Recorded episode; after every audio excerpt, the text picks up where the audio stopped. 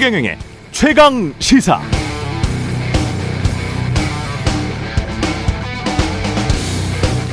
네, 이민년 검은 호랑이의 새 첫날이 시작됐습니다. 예로부터 호랑이는 나쁜 기운을 물리치고 복을 가져오는 영험한 존재로 여겼습니다. 올 한 해 검은 호랑이의 좋은 기운이 가득하시길 기원하겠습니다. 최경련의 최강시사 어제부터 설 특집으로 함께 하고 있습니다. 두 번째 시간 오늘은 일부에서는 올해 집, 주택, 부동산 어떻게 해야 되지 고민이신 분들 많으실 것 같아요.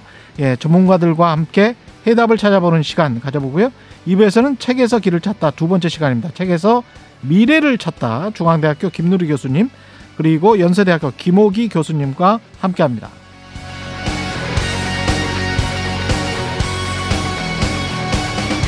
네, 안녕하십니까. 새해 첫날 2월 1일 세상에 이익이 되는 방송 최경련의 최강시사 출발합니다. 저는 KBS 최경련 기자고요.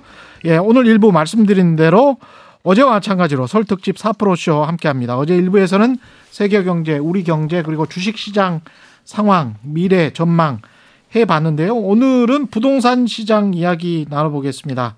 어떤 흐름이 이어질지 올해 부동산 시장의 동향 이종호 전 리서치 센터장 나오셨고요. 안녕하십니까? 예, 안녕하십니까? 예, 홍춘옥 EAR 리서치 대표 나오셨습니다. 안녕하십니까? 안녕하세요. 예, 서영수 키움증권 이사님 나오셨습니다. 안녕하십니까? 예, 안녕하세요. 키움증권 예. 서영수입니다. 보통 뭐 현재 진단부터 하고 뭐 이러는데 오늘은 그냥 제일 궁금한 저만부터 해볼까요? 네. 저만부터 해서 이렇게 예. 데이트 백해서 예. 시간을 좀 역산으로 해서 한번 음. 이야기를 나눠보도록 하겠습니다. 제가 먼저 말씀드릴게요. 예. 예. 지금의 상황은 어, 앞으로 예. 서울 지역 실거래 가격 기준으로 예. 30%에서부터 40% 정도 하락하는 그 과정에 초입 단계에 지금 들어가 있다. 30%에서 40%. 예, 예. 그렇게 보입니다. 어제 주식 시장도 30% 이야기하지 않으셨어요? 아, 이 제가 그 이 부동산 가격이 꺾이면 예. 실거래 가격으로 30에서 40% 정도 하락한다. 예. 이거는 추석 때 나와서 제가 얘기를 했던 거였고요. 지난해 추석 때. 예, 지난해 추석 때 특집에 나와서 예. 제가 얘기를 했고 그다음에 음. 그 수치는 과거에 그 전부 다 근거가 있었던 수치입니다. 2010년도부터 예, 그러니까 예를 들어서 네. 1991년도에 한번 피크를 쳤었거든요. 네. 그 당시에 실거래 가격으로 41% 하락을 했었어요. 음. 그 다음에 2011년서부터 떨어졌을 때 그때 30% 정도 하락을 했거든요. 예. 그러니까 이번 같은 경우에도 실거래 가격으로 그 정도 떨어진다 이렇게 보입니다. 음. 근데 우리 지금 생각해 보면 야 30에서 40% 떨어진다니 이게 도대체 말이 되냐? 뭐 이런 음. 얘기를 하잖아요. 근데 최근에 이제 뭐뭐 뭐 어느 지역 단지 아파트 얼마 떨어졌다 이런 거 보면요. 예. 5억 9천짜리가 6천만 원 떨어졌다 이러잖아요. 그러면 예. 그게 10%입니다. 그렇죠. 그 그렇죠. 정도로 그렇죠. 굉장히 큰 거예요. 예. 그리고 제가 봤을 때에 이렇게 3, 40% 정도 떨어질 수 있다라고 보는 거는요. 그 지난 2년 동안에 서울 지역의 아파트 실거래 가격이 83%, 84% 상승을 했습니다. 음. 근데 그 사이에 그 거래 대금이라고 하죠. 그러니까 거래한 거에다가 그 가격 그걸 곱한 게 얼마냐면 대략 75조 정도 됩니다. 아. 근데 우리나라의 주식 시장이 음. 하루에 거래되는 대금이 코스닥 코스피 합쳐서 22조 정도 되거든요. 아. 그러면 딱 사흘 정도 거래할 수 있는 금액을 가지고 2년 동안에 서울 지역의 아파트 가격을 84% 끌어올린 거예요. 그러니까 그 얘기는 달리 얘기하면 별로 거래가 없이 계속해서 올라갔다라고 하는 거죠. 음. 적은 돈을 가지고.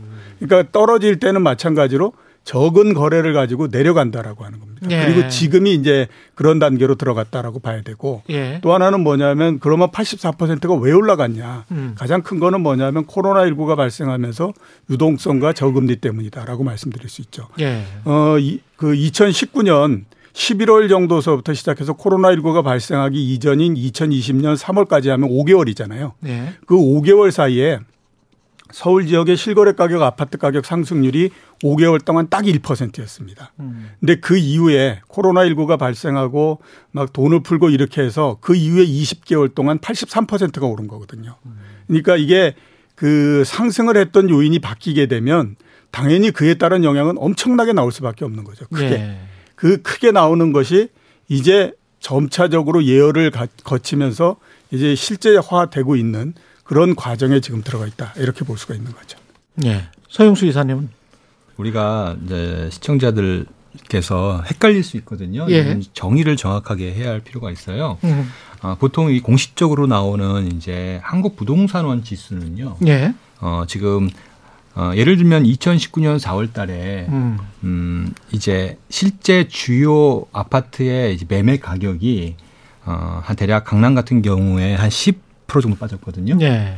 어, 그때 이제 실거래가 지수는 대략 한 마이너스 2%, 2% 음. 빠졌고요. 예. 그리고 그 다음에 이제 부동산원 지수는 오히려 플러스가 났어요. 음. 어, 지금 어떤 상황이냐면 실거래가는 마이너스로 돌아섰는데 아직도 한국 부동산원 지수는 지금 0%대 그렇죠, 그렇죠. 유지하고 있고요. 예. 다시 말하면 지금 같은 어, 상황은 어떻게 되냐면 앞으로 어떻게 될 거냐면 당분간은 어, 부동산원 기준으로는 하락하지 않고 계속 0으로 갈 것 같고요. 아. 예, 부동산원 기준으로는요. 실거래가는. 예. 실거래가는 계속 툭툭 떨어지겠죠.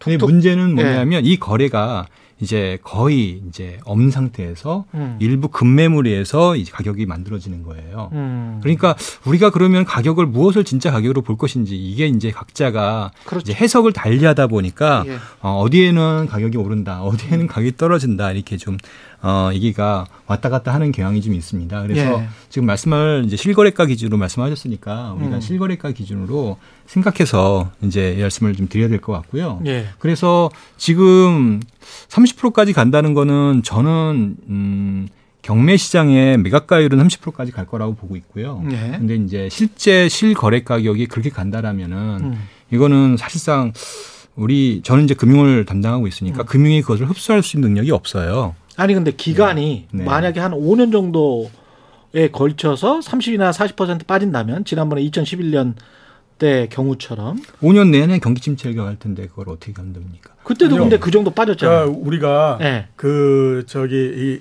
지금 생각하면 이거 감당할 수 없을 거다 이런 얘기 굉장히 생각 많이 하잖아요. 음. 근데 과거에 우리가 제가 아까 말씀드렸던 것처럼 그 기간 91년도에 예. 한20 몇 개월 사이에 40%가 하락하고 예. 그다음에 2011년도에 한 3년간에 걸쳐서 30% 하락하고 예. 그때도 마찬가지로 제일 처음에 시작할 때는 그런 걱정들을 했을 거예요. 이 정도 빠지면 이거 큰일 난다. 음. 근데 어, 실제적으로 빠지고 난 다음에도 별로 그렇게 뭐 경제에 그렇게 큰 충격을 주거나 이러지 않았다라고 음. 하는 것이 일반적이거든요. 과거하고의 지금의 가장 큰 차이점은 네. 결국에는 부채가 음. 얼마나 이제 고위험 부채이냐. 그래서 예, 아까 제가 말씀을 드렸잖아요. 차이겠죠. 그 75조. 지난 그 2년 동안에 상승을 한 거에 예. 거래 대금을 총 합쳐도 75조밖에 안 된다. 음. 그러니까 별로 거래가 되지 않으면서 올라갔기 때문에 음. 별로 거래가 되지 않으면서 서울 지역에 올라갔다라고 하는 건 음. 거기에 그 추가적으로 부채를 굉장히 많이 얹고 하면서 가격을 올리지 않았다라고 하는 거죠. 음. 그러니까 기존에 훨씬 더 낮은 가격에 부채를 가지고 집을 샀던 사람은 있는데 음. 그 이후에 굉장히 높여 높여가면서 그랬던 사람. 사람들이 그렇게 많지 않기 때문에 그 충격이 그렇게 크지 않다라고 하는 거죠. 저는 그건 홍철 동의할 수 박사님. 예, 박사님. 그건 예. 뭐 이종우 센터장님 말씀대로 음. 가격의 조정이 있을 수 있다는 거는 그건 언제나 열어두는 거고 예. 실제로 뭐 지난해 연말 아직 데이터는 안 나왔지만 음.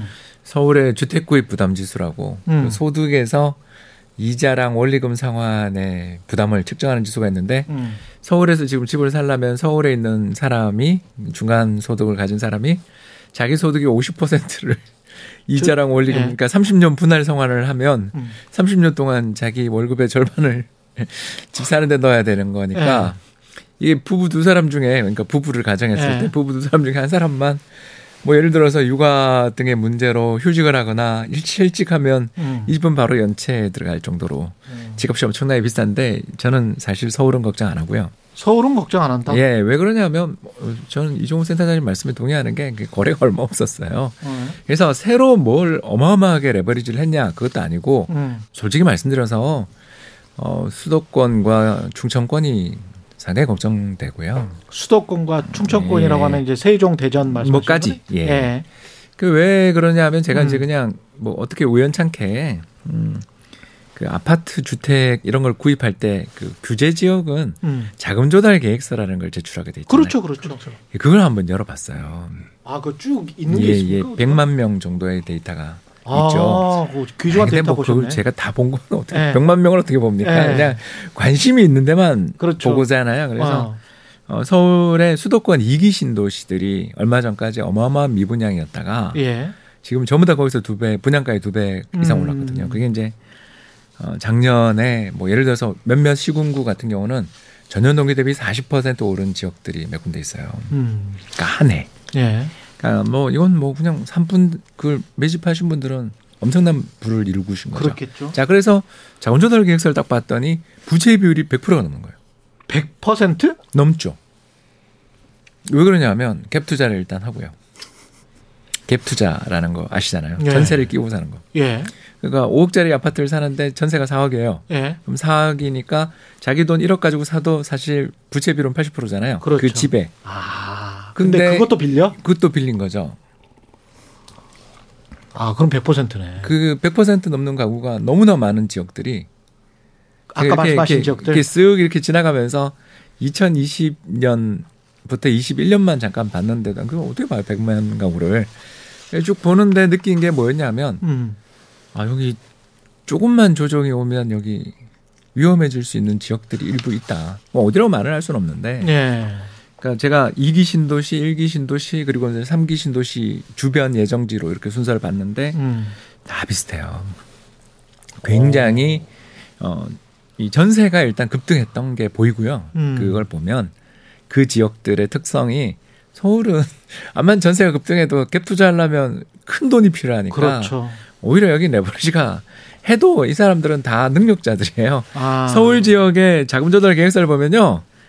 누구에게 빌림 하고 돼 있는데 뭐 처삼촌 뭐 어, 사실은 어, 증여로 보이는 부모 예. 뭐 형제 예. 야, 돈 많다. 이런 네. 사람들밖에 없어서 거기 보면서 제가 아, 정말 나는 돈이 없구나. 이걸 느끼고 이제 또는 다른- 버틸 수 있겠구나 이 사람들은. 버티는 그런 거라기보다는 이분들은 집값 빠지면 더 사겠구나라는 생각이 네. 아, 드는 그 정도의 정도로. 여력들이 보이고요. 어. 근데 이제 문제가 아까 제가 잠깐 이야기한 것처럼 지난 2년간 오른 곳. 그러니까 이종훈 센터장님이 서울이 아까 음. 80%뭐 이런 이야기를 하셨지만 이제 거기보다 더 오른 데들이 어 지방 일부 도시와 경부 라인이라는 거죠. 저는. 그렇죠. 그 경부 라인의 어, 자금 조달 계획서를 살펴보면 예. 어, 그 갭 투자가 기본이고 거기에 마이너스나 또는 여러 가지 방법을 통한 대출들이 되게 많은 걸 볼 수가 있는데 음. 그리고 그분들의 또 그 이전 상태를 보면 대부분 무주택자예요. 근데 제가 반론 차원에서 말씀드려 보면 그 사람들이 그 지역에 사는 사람들이 아니고 서울에서 원종 온 사람들이라면 그리고 서울의 돈이라면 그 돈이 그 부채가 그렇게 많이 낀 것이라면 그 사람들이 그쪽에서 손해를 봐서 아 이거 어떡하지 현금화 시킬 수 있는 것은 서울의 아파트인데 라고 해서 서울의 아파트를 팔 가능성 그러면서 도미노가 일어날 가능성 뭐 이런 우리가 오피스 빌딩 이야기하고 무슨 뭐 상가 이야기하고 도미노 현상 이야기하지 않습니까? 그런 것처럼 전이될 가능성에 관해서는 어떻게 보시는지도 모르겠습니다. 일단 저한테 질문 주신 거라고 예, 생각하고 이제 순서를 조금 바꿔서 예. 그래서 이제 저는 어. 어, 그 이종호 센터장님의 말씀에 절반을 동의하는 거고 음, 또 서영수 이사님 말씀에 절반을 동의한 거죠. 그러니까 음. 서울은 제가 봐도 거의 문제 없다 여기는. 서울은 문제 없다. 그리고 우리나라 주택 시가 총액의 40%가 서울인가 그렇잖아요. 그러니까 전체 경제 전체로만 놓고 보면 어 집값이 빠진다고 해서 경제가 그렇게 타격을 안 받더라라는 말씀에는 동의하는데 음, 이제 문제가 뭐냐면 이 저신용 중신용 쪽 계신 분들이 음, 왜냐하면 이제 서울의 아파트나 이런 걸 사지 못하고 좀 싼 아파트를 사러 가신 거거나 음. 또는 미분양 났다가 분양이 다 되거나 하는 음. 그런 아파트들을 아무튼 예, 사러 간 거잖아요. 예. 네, 그런 분들이 대출을 받았던 곳들이 은행도 있겠죠. 음. 근데 아까 이야기했던 레버리지 비율이 그렇게 높은 분들이 은행을 이용할 수는 없었을 거예요. 아, 저축은행이나 뭐 이런 예. 뭐 저축도 은행도 있지만 이제 음. 또 신용 대출도 신용대출. 있었겠죠. 그래서 요쪽에서 문제가 생기면 음, 어, 파급되고 그 파급이 우리 2011년 있을 수 없는 부산 저축은행 사태가 음. 오르지 않습니까? 예. 그때 뭐 어마어마했잖아요. 예. 그리고 정부 돈까지 해서 결국 그 뭐 여러 가지 예금 보험 한도를 넘어서는 분들의 손실 규모가 몇 천억 넘었던 게 기억나시는데 예. 이제 그거가 신하고 생각해 보면 사실 아까 2011년 주택 가격 조정 때랑 겹치지 않습니까? 그런 것처럼 금융시장의 조정은 충격은 있을 수 있고 그게 연쇄적인 영향을 미쳐서 예. 그러니까 2011년 저축은행 사태가 서울 집값을 3년 동안 떨어뜨린 것인지는 우리가 그것까지는 알 수가 없고 알 수가 없죠. 왜냐면 지역이 예. 다르니까 예. 그렇긴 하지만 아, 없다고 말하기는 찝찝한 부분이 있는 것 같아요. 음. 서영수 이사님은 정말 이제 부채 관련해서는 계속 리포트를 쓰고 계시는 분이라서 예, 뭐 30%가 실거래가가 떨어지면 경매가는 50% 이상 떨어지는데요. 네. 어, 그렇게 되면 은행이 대출을 회수를 안 할 수가 없습니다. 우리나라의 대출 구조가 대부분이 어, 원리금 분할상환 장기 대출이 아니라 어, 사실 이자만 내는 대출이다 보니까 음. 그렇게 되면은 은행은 뭐 회수를 안 할래 안 할 수가 없고요. 음. 특히 중요한 거는 어, 달라진 게 지금 말씀하셨던 여러 가지 레버리지 대출들이 사실 은행도 있지만 비은행이 적극적으로 했던 부분이에요. 그래서 어, 이 비은행이 특히나 이제 가계 대출이 아니라 이제 기업 명의로, 그러니까 법인 명의로 음. 대출을 상당 부분 받았거든요. 그걸 가지고 상가라든지 땅이라든지 이런 투자한 이 규모가 정말 너무 막대해서 음, 대략 한 300조 가까이 되니까 음. 그것만이라도 이게 우리 금융 시스템에서 이거를 감당할 수 있을까 어, 이런 사실 상황이거든요. 그래서 예. 어, 이 부동산을 이제 저희는 금융 관점에서 본다라면 어, 그러니까 우리가 펀더멘탈 관점에서 본다라면 얼마인지 그렇게 얘기할 수 있지만 금융 관점에서 본다라면 이거는 뭐 어, 이제 금융 위기를 얘기하는 거니까 저는 그렇게는 안 된다. 정부가 어, 분명히 시장 개입을 통해서 어느 정도의 예, 정책을 취할 것이다. 저희는 음. 그렇게 보고 있고요. 어쨌든 기본적인 논조에 대해서는 뭐 충분히 동의하고 있습니다. 그럼 하락률이나 이런 것들은 30% 40%가 아니라고 할지라도 네. 어느 정도로는 하락할 수밖에 없다. 여기에는 동의하십니까? 예, 이제 우리 이걸 알아 아셔야 됩니다. 이번에 달라지는 대출 규제가 이제 음. 대출 총량 규제가 있죠. 이게 이제 어, 지난해 대비 1% 포인트가 이제 하락했습니다. 4에서 네. 5%로 떨어졌거든요. 근데 중요한 거는 이것과 DSR 규제가 결합돼서 규제가 강화된 거예요. 음. 그래서 DSR 규제가 이제 어 2억으로 낮춰졌고요. 음. 그 다음에 7월부터는 1억으로 낮춰져요. 네. 그러면 이게 예전에는 DSR 규제가 이 총량 규제가 없었기 때문에 워낙 빈틈이 많아서 별 효과가 없었거든요. 음. 근데 대출 총량 규제를 도입하고 여기에 전세자금 대출까지 같이 끼워 넣어 버리니까 네. 완전히 이제 거의 오도 발도 못하는 그런 상황이 된 거예요. 그래서 저희가 지금 오기 전에 한번 계산을 해봤습니다. 지금의 새로운 기준에 어, 대출을 어, 기준을 가지고 어. 받을 수 있는 대출과 그리고 그에 따른 살 수 있는 집값 음. 예 이거를 추정해 보면은 수도권 기준으로 계산해 보면은 어 지금 국세청에서 그 우리나라의 평균 임금 근로자의 소득이 평균 기준으로 사, 어 대략 한 4천만 원 정도 나오거든요. 예. 4천 이게 이제 수도권 기준입니다. 수도권, 수도권 기준 4천만 원인데 음. 4천만 원으로 이 DSR을 어기지 않는 범위에 살 수 있는 집값이 4억 정도밖에 안 나와요. 그러니까 이제 이거를 적용하게 되면은 음. 호가가 매수 호가가 완전히 그 밑으로 떨어져 버려서 완전한 엄청난 개입이 지금 가격은 지금 실제 가격은 평균 가격은 8억 3천이거든요. 예. 수도권 기준으로. 수도권이. 예, 이게 4억밖에 안 나오니까 음. 이 갭이 존재할 수밖에 없고 그러니까 아까 말씀드렸지만 매도자는 거기에 집을 못 파는 거죠. 예, 그러니까 그냥 매물이 잠기는 거고요. 음. 그리고 매수자는 살 수가 없는 이런 호가 공백이 지금 존재하는 거고 그러니까 이 당장은 계속 되는데 그걸 메울 수 있는 유일한 방법이 갭 투자였어요. 갭 투자가 지금 또다시 DSR과 전세 가격 하락, 전세 자금 대출 규제에 의해서 그것까지 막혀버리는 거예요. 음. 그러면서 지금 어, 확연히 거래 감소가 나타나고 있는 현상입니다. 예. 그러면서 말씀하신 것처럼 가격은 이제 어, 금매에 의해서 소수의 음. 금매에 의해서 이렇게 툭툭 떨어지는 그런 그림들이 당분간 그려질 것 같아요. 한 두 가지 궁금증이 드는데 첫 번째는 홍준호 박사님 말씀하신 서울은 걱정 안 한다. 여기에 관해서 그러면 강보합으로 한동안 지속된다는 그 말씀이신 아, 거죠? 저한테 질문 주신 거예요? 예, 예. 아, 아까 제가 약간 그러니까 금매가 나와도 예. 서울은 늦게 나온다. 늦게 나온다. 그러니까 어, 확산되고 심리가 음. 다안 좋아지면 빠지겠죠. 음. 근데 그걸 어, 서울의 집값이 안 빠진다라고 말씀을 드리는 게 아니라 음. 단단하다. 단단하다. 다른 지역들보다는 네, 훨씬 다른 단단하다. 지역보다 어, 단단하다라는 게 문제인 거고. 음. 그래서 최근에 있었던 지난 2년간의 주택가격 급등이 좀 안타까운 부분이 뭐냐면 예. 차라리 그냥 뭐. 그 일부 지역만 그렇게 고가의 일부 지역 부동산만 올랐으면 그건 문제가 안 되는데, 음. 아니 그거는 그냥 재밌잖아요. 아니 부자들의 뭐그 그 전용적인 예. 전용 주택들 예를 들어서 뭐 어디 용산구에 있는 뭐 어디라든가 음. 아니면 청담동에 어디가 뭐 100억, 200억 됐다. 이건 뭐 우리랑 뭔 상관 있어요. 그렇죠. 네, 근데 어, 뭐 예를 들어서 제가 이제 이기 신도시에 음. 3억에 미분양 나던 데가 지금 7억에 거래가 됐다. 음. 어디 사례를 지금 이야기하는 건데요. 예. 그 그랬다가 5억이 됐다. 그러니까 빠져봐야 3억에서 5억 된 거니까 오히려 음. 누적 상승은 오른 거지만 음. 7억에서 5억 됐다라고 만약에 이거는 그냥 가정이니까요. 음. 그러면 거기에 갭 투자를 하신 분들 은 어떻게 됐을까? 음. 그러니까 그 인생이 파괴되잖아요. 그렇죠.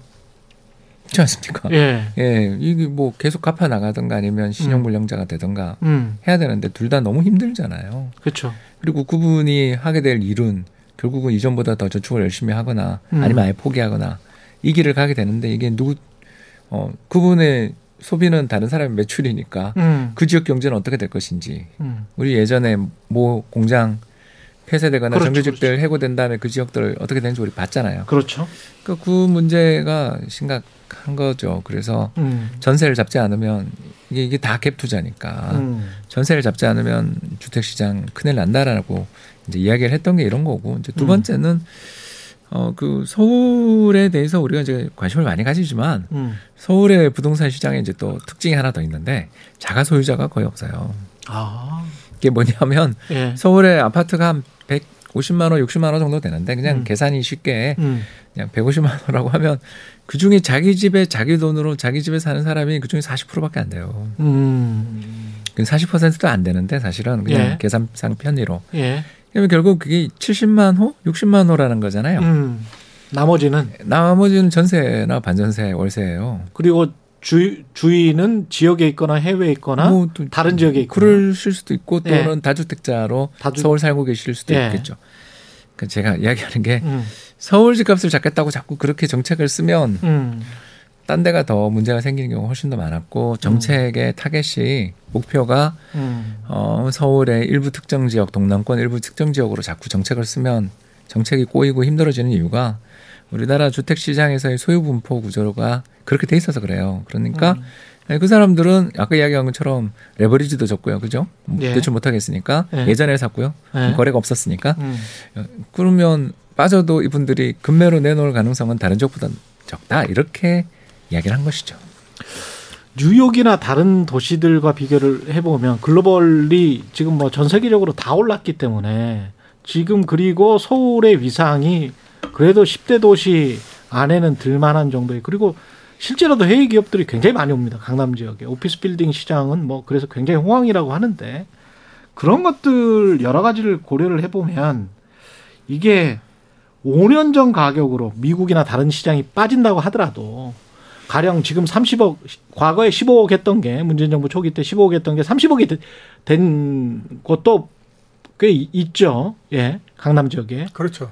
30억이 15억이 될 수 있는 시나리오 이거는 어 어떻게 보십니까? 다른 글로벌 도시들에 비해서는 어, 오히려 싼 게 아니냐 이렇게 주장하시는 분들도 있더라고요. 그건 뭐 보는 관점에 따라서 굉장히 예. 여러 가지이기 때문에 음. 뭐 일괄적으로 어떻다라고 볼 수는 없죠. 음. 그리고 이제 말씀하셨던 것처럼 서울이 국제화된 도시 이런 음. 얘기를 굉장히 많이 하잖아요.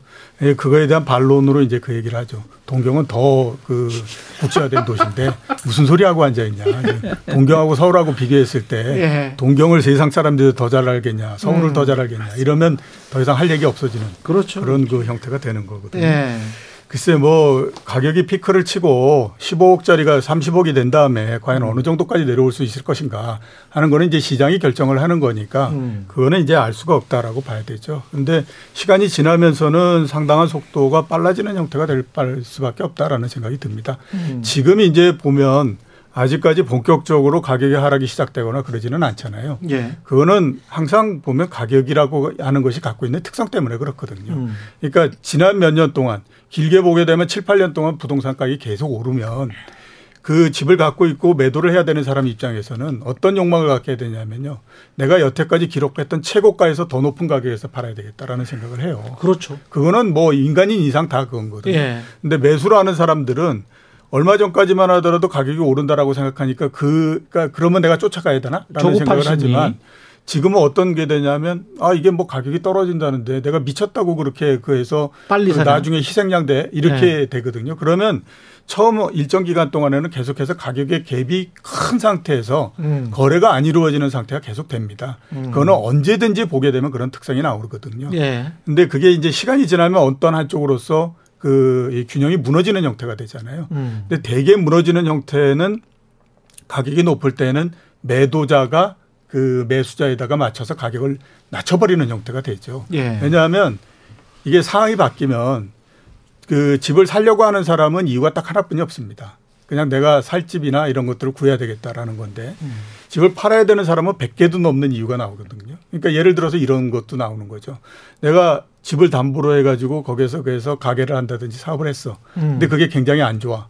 내가 계속해서 연체가 되고 있어. 음. 이거 시간 조금만 더 지나면 한두 달 더 지나면 이거 음. 경매로 넘어가 버릴 것 같은데. 예. 그러면 그 전에 내가 가격이 싸게라도 해서 팔아버리는 게 나한테 이롭다라고 생각하면 당연히 매도를 하겠다고 나오잖아요. 그건 음. 가격을 굉장히 낮춰서. 예. 그렇게 되기 때문에 균형이 무너지는 형태가 돼버리는 거거든요. 음. 그런 측면에서 봤을 때 앞으로 상당히 좀 그 내려갈 가능성은 있다 이런 생각이 드는데 제가 생각했을 때는 어뭐 과거의 그 기록 30% 정도 이런 거 하락할 때 그렇게 저는 크게 어려울 것 같지는 않다라는 생각이 들고 음, 그때 그냥 그렇게 잘 예, 살았다. 그렇죠. 그다음에 네. 또 하나 이제 우리 홍춘욱 박사 얘기 그래서 음. 이제 서울 이렇게 좀 안정적이지 않겠느냐 음. 이렇게 이제 말씀하셨는데 저는 또 그것도 아닐 것 같다라는 아, 생각이 들어요. 네. 왜 그러냐면 우리 그 지나서 2007년도 8년도 이럴 때는 뭐가 유행이었냐면 버블 세븐이라고 하는 것이 유행이었잖아요. 음. 그러니까 뭐 강남 지역 그다음에 분당 뭐 용인 용인 뭐 이러면서 그 한참 오를 때 아마 그 거기에 있는 사람들은 그런 생각을 했을 거예요. 여기는 절대 떨어지지 않는다. 그러니까 당연히 분당 위에 천당이 있다. 예. 이런 얘기 했었잖아요. 예. 그런 거였는데 그게 막상 상황이 딱 변하니까 제일 먼저 내려가는 데가 어디냐면 강남, 분당 이런 데가 떨어지기 시작하는데 정말 정신이 없이 내려가 버리는 형태가 음. 되거든요. 항상 보면 가격이라고 하는 것의 원리는 높아, 높아지면 그 다음에 반대의 영향도 크다. 라고 음. 하는 거는 가격의 원리이기 때문에 예. 제가 봤을 땐 그런 부분들은 무시할 수 없을 것 같다 이런 생각이 저는 들어요. 제가 부연해서 하나 예. 데이터를 좀 음. 음. 저는 여러 데이터 중에서 가장 신뢰할 데이터를 국세청 데이터로 국세 당연하죠. 예, 예. 보고 있거든요. 어, 이 전수 데이터이기 때문에 음. 예 그래서 대략 임금 근로자가 한 대략 한 1,900만 명 정도 되는데 음. 상위 10% 가 대략 한 190만 명 정도 예. 됩니다. 이 사람의 어, 최근 3년간 평균 임금 소득 증가율이 몇 프로 정도 될 거라 생각하세요? 우리 보통 한 10%? 이렇게 보통 보잖아요. 그거 하시면 안 될걸요? 예, 실제는 2.1%고요. 2.1%. 예, 그리고 세금이 세율이 더 올라갔기 때문에 어, 어 세율을 이제 제거한 이제 세후 소득, 예. 세후 소득, 가처분 소득이죠. 가처분 소득은 1%대예요. 최근 3년 동안 상위 10%도 1%대 밖에 소득이 증가하지 소득이 않았어요. 임금 소득. 임금 근로자는. 예. 예. 어, 그래서 그들의 평균 세후 소득은 어 1억 정도 되는 것으로 나옵니다. 이게 195만 명인데 예. 참고로 지금 음 공시지가 기준으로 음 전국에 15억 이상 어 아파트가 한 160만 채 정도 됩니다. 예. 예. 대 얼추 비슷하죠. 음. 예. 근데 1억으로 살 수 있는 예. 집 가격은 지금 DSR 도입하면은 예. 8억이 안 됩니다. 아, 그 예. 사람들이 최대로 당겨 쓸 수 있는 당겨서 살 수 있는 집값이 8억이야. 8억이 안 됩니다. 예. 1억 이상의 연봉자도. 예. 예. 그래서 결국엔 그러면은 이 집값을 유지할 수 있는 방법은 임금 소득이 아니라 다른 자산 소득 또는 음. 배당 소득에 어, 의해서 이제 어, 이 가격을 유지할 수 있다라고 봐야겠죠. 또는 우리가 모르는 자영업해서 돈을 크게 많이 버신 분들이나 기업가들이나 아니면은 그래서 이제 배당 스리슬쩍 증여를 받으신 예. 분들 이제 이런 예. 이런 개념이 될 거예요. 예. 그러니까 그래서 저는 오히려 예. 주식 시장이라든지 가상자산 시장이라든지 음. 아니면 여러 가지 이제 다른 형태의 이제 이 시장들 예. 이런 데서 어, 음성적으로 돈 벌 수 있는 음. 이런 것들이 얼마가 되냐 이슈인데 예. 결국엔 이거 역시 이제 경기와 연결되어 있다라고 말씀을 드릴 음. 수 있는 거죠. 아. 그래서 어 최소한 강남 3구는 축적된 부가 음. 어, 어느 정도 유지될지 모르지만 벌써 이미 나타나고 있는데요. 강남 3구보다 살짝 조금 떨어지는 구들이 있잖아요. 예. 구들은 이미 벌써 마이너스 돌아섰어요. 음. 예. 예를 들면 강동구라든지 성동구라든지 예. 이런 쪽은 실거래 기준 마이너스 돌아섰거든요. 예. 이런 현상은 어, 계속 될 것으로 보여집니다. 계속 그렇죠. 더군다나 이제 서울이라도 예, 3, 40대가 많이 거주하는 서울의 변두리 이건 또 더또 또 다른 그림을 그릴 거고요. 음. 그 관련해서 반론이나 혹시 다른 분들 의견은 없으십니까? 어, 일단 예. 전 집값이 오래 빠지기는 어렵다고 보는 쪽이라서. 아, 오래 그러니까, 빠지기는 어렵다. 예, 그러니까 이제 저도 어, 시장이라는 게 한번 조정 오면 음. 실거래가 단지별로 30% 조정은 쉽거든요. 예. 왜 그러냐면 호가가 부풀려져 있었다가 예. 또 밑에 호가로 잡히면 30%예요. 아. 네, 그렇지 않습니까? 그, 예. 그런 일이 속출했거든요. 예. 그래서 저는 뭐 그 말씀은 최악의 경우에 30% 빠질 수 있다. 이건 동의인데 음. 이제 올해 그럴 거냐 이게 이제 올해 아, 이 지금 우리 신년 벽두에 전망해서 또 이야기할 문제 아니냐. 네. 어, 왜 제가 조금 부정적이냐면 음. 이게 그 금리는 인상되는데 음. 풀리는 돈은 올해가 작년보다 더 많은 것 같아요. 왜요? 왜 그러냐면 두 네. 군데에서 네. 나오는데 음. 첫 번째는 당연히 재정을 쓰기 시작했어요. 그죠? 아. 예, 추경을 그렇게 안 쓰다가 음. 이건 정말 우리나라 재정 정책 당국한테 음. 아, 저는 정말 혼나야 된다라고 말하고 싶고요. 음. 아무튼 뭐 여러 가지 미스로 인해서 돈이 많이 남았잖아요. 예. 음, 그래서 추경을 벌써 새해 벽두부터 하는 등 경제에 음. 돈을 뿌리고 있는 데다가 두 번째가 더 문제가 뭐냐면 삼기 신도시가 아직 보상 완료가 된 데가 거의 없어요. 아. 이게 핵심이에요. 음. 예, 이게 신도시를 개발해서 어, 집값을 잡는 게 시차가 걸린다라는 이야기를 그렇게 하는 이유가 이것 때문이거든요. 예. 옛날처럼 택촉법 해가지고 여기서부터 여기까지 다 얼마의 수용 나가 이렇게 되는 시절이 아니잖아요. 그렇죠. 예, 그래서 대토 예, 땅을 바꿔주거나 예. 돈을 줘야 되는 그 돈들이 이제 올해 본격적으로 그러니까 낙관적으로 저는 생각하는 걸 수도 있는데 음. 그냥 올해가 안 나올 수도 있어요. 근데 그 사람들이 그렇게 엄청난 돈을 받아서 어디에다가 집을 사겠느냐 뭐 이런 말씀이시죠. 예, 그렇죠. 그분들은 어디로 이주는 해야 되는 거고요. 음. 대략 이제 언론 보도에 따르면 한 35조 정도 올해 풀릴 거라고 이야기를 하는데 토지 보상금이 예, 예. 그러니까, 그러니까, 이게 생돈이잖아요. 음. 그러니까 갑자기 유동성이 확 생겨버리는 거예요. 예. 이 돈이 어디로 갈 것인가? 지난 5년 동안 아까 이종우 센터장님 말씀하신 거는 한 75조 돈으로 지난 2년 동안 막 올렸다고 했는데. 음, 뭐 이제 그건 음. 거래 대금이니까. 거래 대금이니까. 예, 거래 대금은 당연히 더 커야죠. 더 커야죠. 근데 이제 네. 어, 서울 2년치 거래대금 절반 정도 되는 돈이 아무튼 새로 풀린다라는 거를 우리가 조금 봐야 되고요. 또세 음. 번째가 사실 저는 이게 더 크다고 보는데 그 월간 상승률을 작년 상승률을 이렇게 살펴보면 5월, 6월부터 우리나라 월간 아파트 가격 상승률이 2%로 월 간 2% 오르거든요. 예. 그럼 뭐가 있었냐 하면 재보선이 있었어요. 아.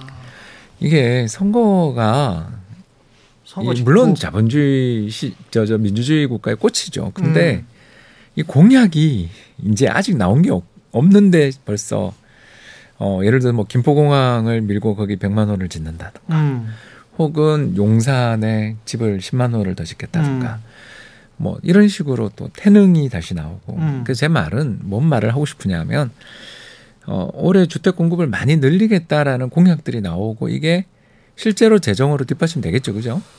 그렇지 네. 않습니까? 그러니까 이 공약 대통령 공약인데. 그렇죠, 그렇죠. 적어, 적어도 1, 2년 차에는 집중적으로 네. 시행되면 이 돈이 당연히 수년 뒤에 주택 시장에 어마어마한 부담이 될 거예요. 이 어마어마한 아. 공급 물량이 나오니까. 그러나 그 전에 뭘 해야 되냐면 음. 토지를 보상금을 주고 내보내야 그렇죠. 이 공항 터미, 트럭 터미널이든 네. 골프장이든 음. 지금 제가 이야기하는 자리들이 다 그런 게 있는 왜냐하면 그 층고가 낮은 설비들밖에 없는 지역을 뭐 하겠다는 거니까. 예, 그런 네. 돈들은 어디 가겠냐. 음. 여기다 이제 네 번째 6월에 또 지방선거가 있는데. 그렇죠. 이 지방선거라는 건 결국 개발 공약이 더 구체적으로 나오거든요. 음. 그러니까 저는 우리 경기 사이클도 그렇게 만만치 않고 금리도 올리고 음. 어, 특히 DSR 규제가 저는 굉장히 클 거라고 생각해요. 근데 예. 지금 우리나라에서 집을 사시는 분들은 대부분 뭘로 사냐면 갭 투자로 사고 있기 때문에 음. 그 직접적 효과는 일단 이 DSR이라든가 이런 대출 규제 효과는 장기적인 거지. 음. 이걸로 집을 사는 사람들이 지금은 많지 않고 대부분은 갭 투자로 사고 있다라는 현실을 일단 본다면, 예. 그러니까 정책의 효과는 점진적으로 누적적으로 나오는 반면 음. 돈 풀리고 개발 공약 나오는 효과는 오래 집중되거든요. 그래서 단기적으로 올해 한 해만 놓고 봤을 때는 그러니까 저희가 먼 미래는 아. 아인 정상으로 돌아가는 과정, 조정 과정이 올 거라는 말씀에 동의하나 음. 그게 올해냐 음. 이렇게 묻는다면 그리고 어, 또 올해부터 본격적인 조정이 시작이냐라고 한다면 먼 뒤에 보면 아 그때가 변곡점이었어 정도는 가능할 수 있을지 모르지만 음. 올해 연간으로 하락률이 마이너스가 날 것인가 특히 음. 서울을 비롯한 우리 수도권 지역 수도권 지역이 마이너스가 진짜 찍힐 것이냐에 대해서 음. 찍혀봐야 작년 세종시처럼 44% 오르고 1% 빠졌잖아요. 예. 그러면 그건 조정이 아니잖아요. 음. 왜냐하면 그 급등한 가격이 거래가 된 거니까. 예. 그러니까 제가 이야기하고 싶은 말씀은 본격적 조정의 시작이라고 말하기에는 음. 어, 이런 여러 가지 문제가 좀 있다. 그래서 어, 급락을 이야기하려니 저는 어, 그, 그, 빠졌으면 저도 좋겠는데 왜 너무 음. 많이 오르니까 너무 많이 오르고 예, 사실 조정을 예. 받아야 되는데 올해 시장도 참 만만치 않은 시장이다. 이런 음. 면도 있는 것 같아서 반론을 제기했습니다. 예. 이종석 타장님. 음, 우리가 그 이렇게 판이 바뀐다라고 얘기를 하거든요. 예. 그러니까 판이 바뀌면 판이 바뀌기 이전에 생각했던 거하고 판이 바뀌고 난 다음에 생각했던 거하고는 완전히 다른 세상이 되는 겁니다. 음. 근데 대부분들 보면 판이 바뀌기 이전에 익숙해져 있기 때문에 예. 그 논리를 가지고 많은 것들을 생각하게 되죠. 음. 지금이 이제 마찬가지거든요. 음. 7년, 8년 동안 계속해서 부동산 가격이 오르는 형태였기 때문에 당연히 그 논리를 가지고 지금을 얘기를 하게 되는 거예요. 예를 들어서 이제 보면 이런 거죠. 공급을 얼만큼 늘려야 되느냐. 그 다음에 이제 공급이 늘어나는 공급 규모가 얼만큼 되기 때문에 가격이 오르냐 떨어지냐. 이걸가 과거의 논리를 가지고 얘기를 하는 거죠. 만약에 가격이 떨어진다라고 하면요. 그때는 신규로 공급을 안 한다고 하더라도 가지고 있는 사람이 내놔야 됩니다. 왜냐하면 이 조금이라도 빨리 내놔야 음. 내가 손실을 조금 덜 보든지 아니면 이익이 조금이라도 덜 줄어든 상태에서 그렇죠. 그 처분할 수 있잖아요. 음. 그렇기 때문에 이게 판이 완전히 바뀌는 형태가 돼 버리는 거거든요. 음. 그러니까 저는 어 이게 이제 판이 바뀌는 그런 과정으로서 들어간 거고 음. 요 판이 완전히 바뀌어서 사람들이 아 드디어 판이 바뀌었구나라고 음. 하는 걸 인정하는 데까지 시간이 오래 걸리지 않을 것 같다라고 하는 거죠. 근데 시간이 좀 걸릴 수도 있을 것 같기도 한 거는 또 전세 가격을 봐야 될 것 같은데 전세 네. 가격이 만약에 지금 뭐 어느 정도인지는 모르겠습니다만 서울 같은 경우에 5, 60% 70% 되는 지역들 각각 다 다를 텐데 전세 가격이 충분히 뒷받침을 해버리면 음. 그러면 이게 뭐랄까요 매매가가 그 정도 수준까지 확 떨어지기는 또 좀 시간이 걸릴 것 같다는 생각도 언뜻 드네요. 예, 그래서 그 전세 네. 가격을 좀 동향을 말씀을 드리면 예. 최근에 지금 집 값이 어쨌든 조정을 좀 보이고 있는 상황인데 음. 그거에 먼저 사실 전세 가격이 먼저 이제 조정을 보기 시작했고 하락도 음. 어, 좀 타락폭도 더 큰 상황입니다. 전세 아, 전세가. 예. 그러니까 그게 좀 달라지는 거고요. 음. 그러면 왜 어, 이 마냥 오를 거라 생각했던 전세 가격이 왜 지금 와서 이렇게 음. 새롭게 뭐 펀더멘탈상 다시 말하면 수요와 공급상 변화가 없는데 왜 이런 상황이 되었을까에 대한 좀 의문점을 안 가질 수가 없는데. 그렇죠. 어, 핵심은 그겁니다. 지금 어, 전세자금 대출 규제를 강화한 점과 음. 어, 두 번째는 금리를 올린 거예요. 음.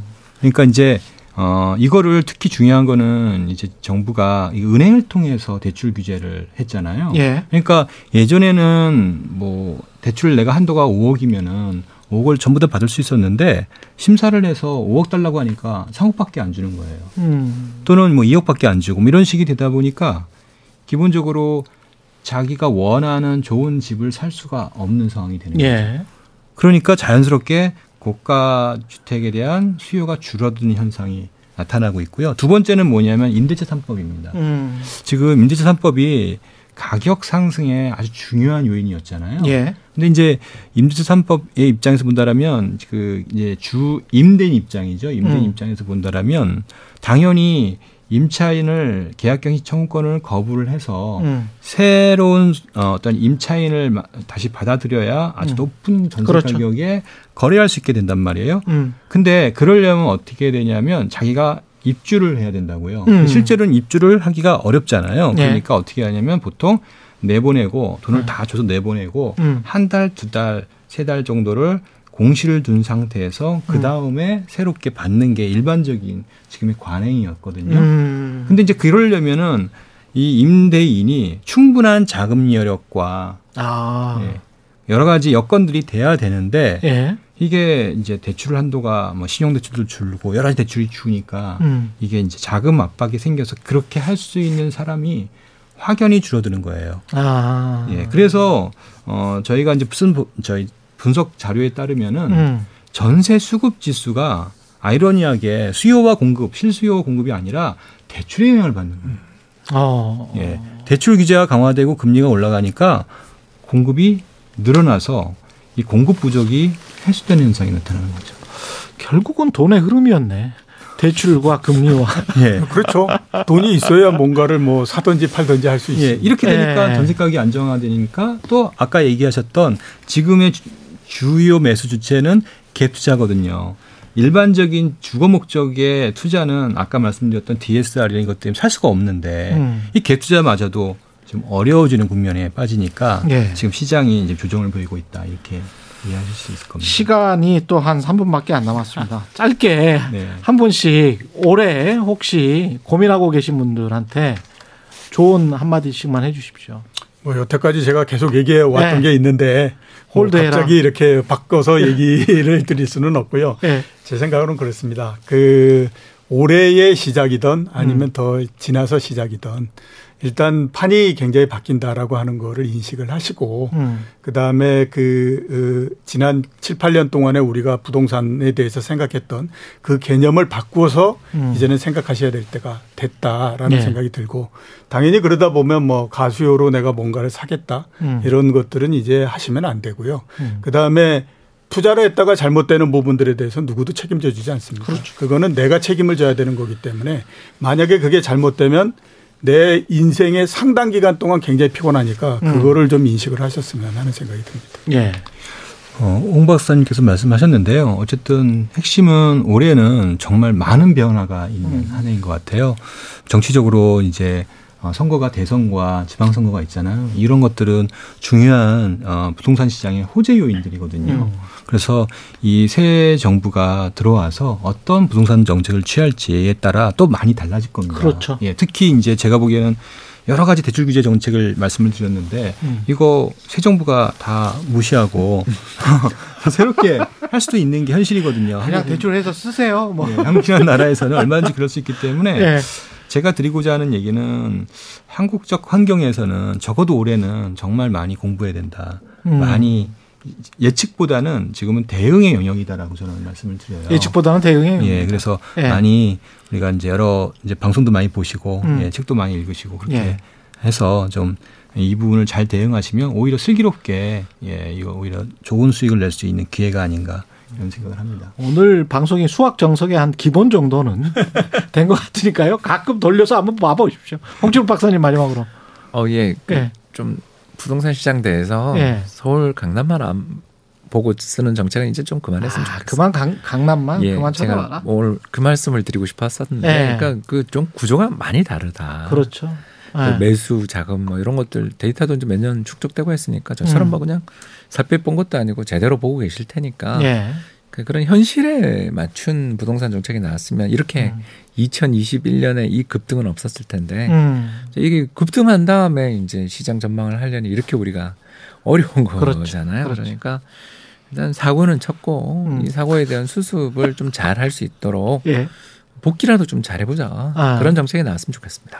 알겠습니다. 말씀 잘 들었고요. KBS 일라디오 최경영의 최강시사 추석 특집 4프로 쇼였습니다. 이정우 전 리서치 센터장, 홍춘욱 EAR 리서치 대표, 서영수 키움증권 이사님이었습니다. 고맙습니다. 네, 감사합니다. 예, KBS 일라디오 최경영의 최강시사 1부는 여기까지고요. 잠시 후 2부에서는 설 특집 책에서 길을 찾다. 두 번째 시간이죠. 연세대학교 사회학과 김호기 교수, 중앙대학교 동문과 김누리 교수와 함께합니다. 스테레오포닉스의 해버 나이스 데이 듣겠습니다.